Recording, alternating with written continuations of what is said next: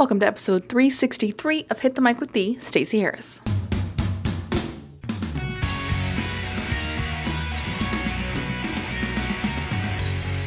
It's that time of year again. We're mid to late August, and uh, here's the deal, guys: launch season.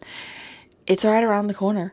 Uh, once September hits, that like back to school vibe, a lot, a lot, a lot of people go into launch mode. And maybe, just maybe, there's something that you would like to launch this fall. Uh, and if there is, this episode is a good one to listen to because we're going to talk about some of the ways you can start using social now to prep for that launch and some of the ways that you can support your launch through your social media efforts, both paid and organic. Cool?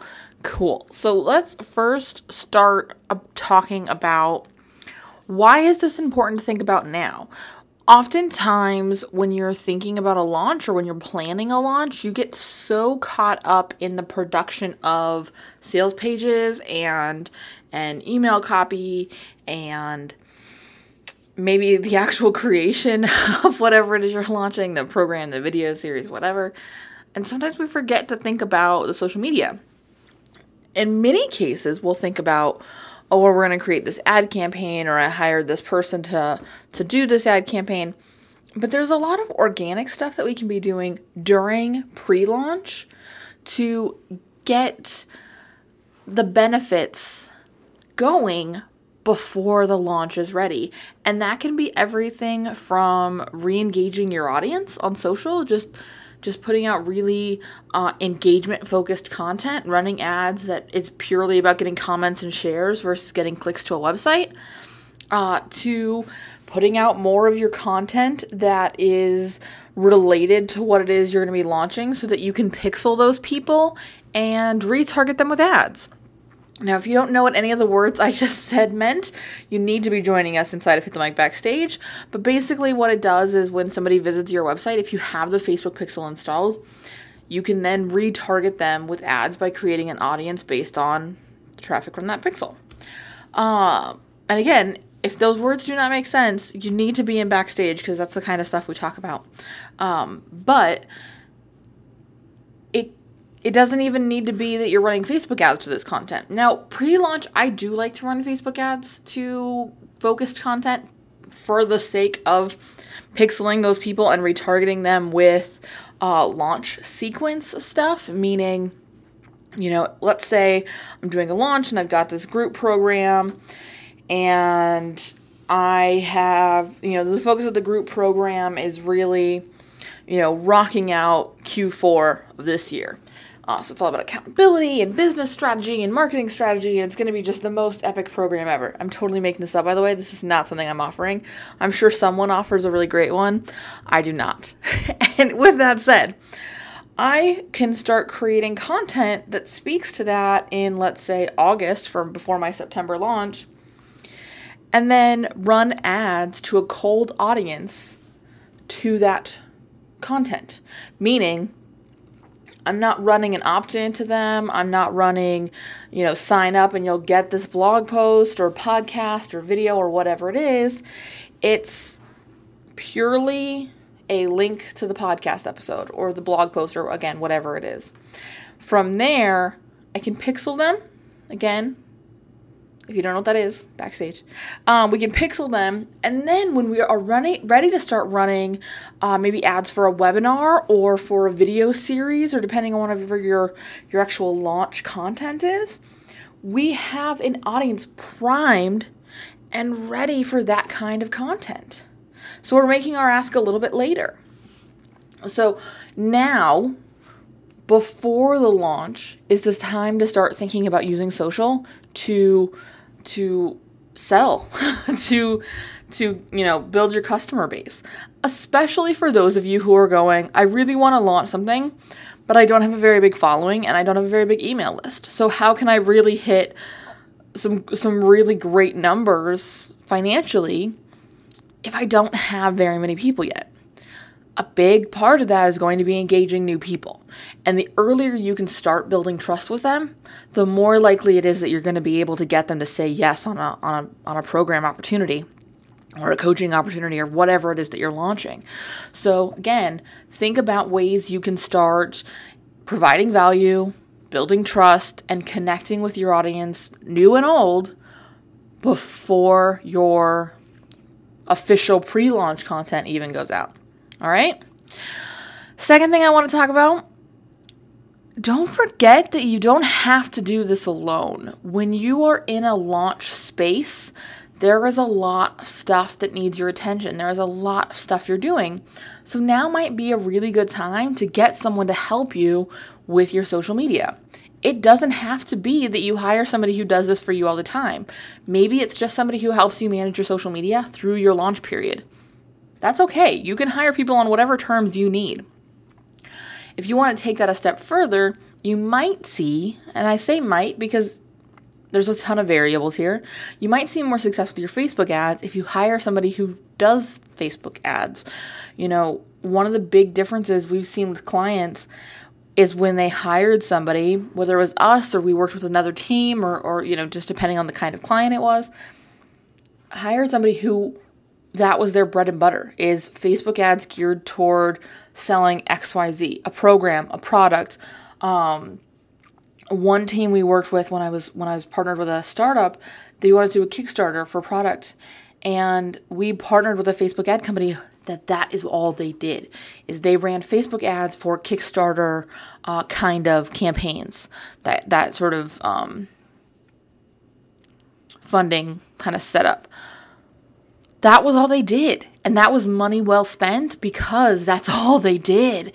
They knew it inside and out. They had the depth of knowledge to really maximize the results that the client was seeing because that's where they live. And so bringing somebody in who, again, that's where they live. Maybe you have your VA who's already doing your social media. And if that's the case, fantastic, wonderful. Great. It might still be worth investing in somebody who can run your Facebook ad campaign for you, who can launch your Facebook ad campaign. It might be worth hiring your copywriter that did your sales page to write you a certain amount of ad copy or a certain amount of organic post um, social media content that complements and really speaks to your sales copy. So think about ways you can tap and use your team uh, to support you through this because launches are stressful. Launches are crazy. It's it's the nature of the beast. It can get easier though if we ask for help, if we allow for help, and if we spend our time doing what we do best and not trying to do all of the things. And I say that as someone who has made that mistake repeatedly, who continues from time to time to get sucked into that trap. Um, I'm getting better about it for sure. But just, I mean, full transparency, we all fall victim to it at least once. And I'm guessing that most people do it a lot more than one time. But remember, asking for help, building your support team, uh, this is a good time to do that. And again, the people you hire during a launch don't have to become people that are permanent. Don't have to be people who you work with all the time. They can they can purely be working with you for a launch. A great example of that is another client we had several years ago now. She hired um, an extended VA staff, virtual assistant staff, to help with customer service during launch periods because inevitably there would be tech snafus or refunds to handle or things like that. This allowed her to deal with all of those things and stay at the same level of customer service that she wanted to be providing. So for the I think I think it ended up being like the eight weeks of the launch and the program, she kept these extended staff on. It was just it was temporary. It's kind of like, you know, um, the holidays. I mean, people expanding, you know, physical stores expanding their staff. Um, you know, I think we probably see that in the biggest way with like UPS and FedEx and the postal. They have they have seasonal employees. You can have seasonal launch time employees.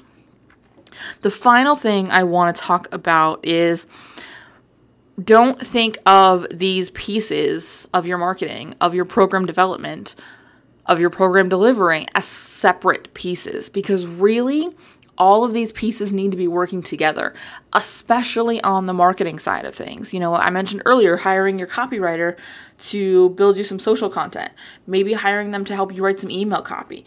All of these things need to complement each other. Our sales page our emails our social content our blog content our podcast interviews all of these things need to be interwoven for the magic to happen for us to continue building trust with potentially a very large amount of new audience. I mean ideally when we talk about having big launches and having big success a lot of that doesn't come from suddenly my audience just all decides to buy something at the same time. No, a lot of that comes from audience growth. And for me, that's always one of the big benefits of doing a launch is my audience grows, my email list grows. Even if they don't buy that time, they'll buy the next time or they'll buy an, a, you know, a downsell opportunity that I have on the back end or whatever that thing is. But that happens because there's audience growth there. That means it's even more important that we have a consistency across these different pieces of our marketing channels, across the, the different pieces of the actual program delivery and, and coaching experience, because we want to maintain that trust. We want to maintain the expectation of the experience they're having. So don't think about these things as wholly independent things think about them in parallel. Think about them that they all kind of need to fit together. They all kind of need to work together to complete the puzzle that is your launch. All right? That's all I've got for you today. If you have any questions anytime, be sure to head over to the Facebook page, um, or even better, join us inside of hitthemicbackstage.com. Uh, as of recording this, we do have a couple of spots left inside of the new VIP upgrade for Backstage um, that I talked about last week. If you are interested in that, head over to hitthemicbackstage.com. All the way down at the bottom, you'll see the three ways you can join monthly, annually, or at the VIP level. The VIP level does include, once again, one on one calls with me each and every month and a private area in the VIP lounge, which is our private community. It's awesome. I'm loving it. I'm having a really good time with it. Uh, so if you are interested in that, check that out. If there are not spots available at the time this you're listening to this, uh, get on the wait list. There'll be a list, a link there um, to a wait list if there is not a purchase opportunity there. All right. I will see you guys next Tuesday. Have a good week.